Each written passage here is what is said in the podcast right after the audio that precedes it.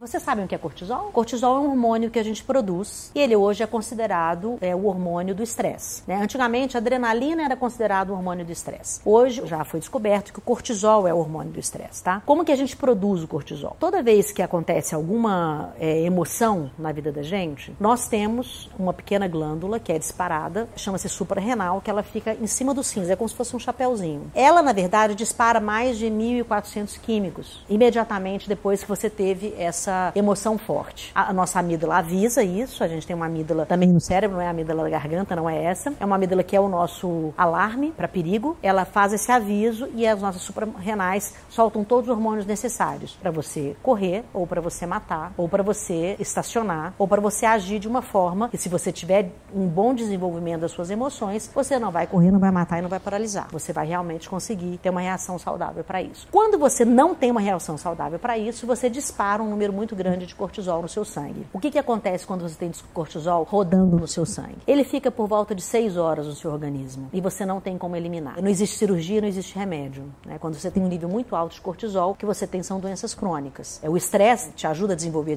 doenças crônicas, né? como diabetes, problemas cardíacos, depressão e outras doenças mentais, e que você acaba tendo uma vida muito debilitante. Então, o cortisol, nesse caso, ele é um perigo. Thank you.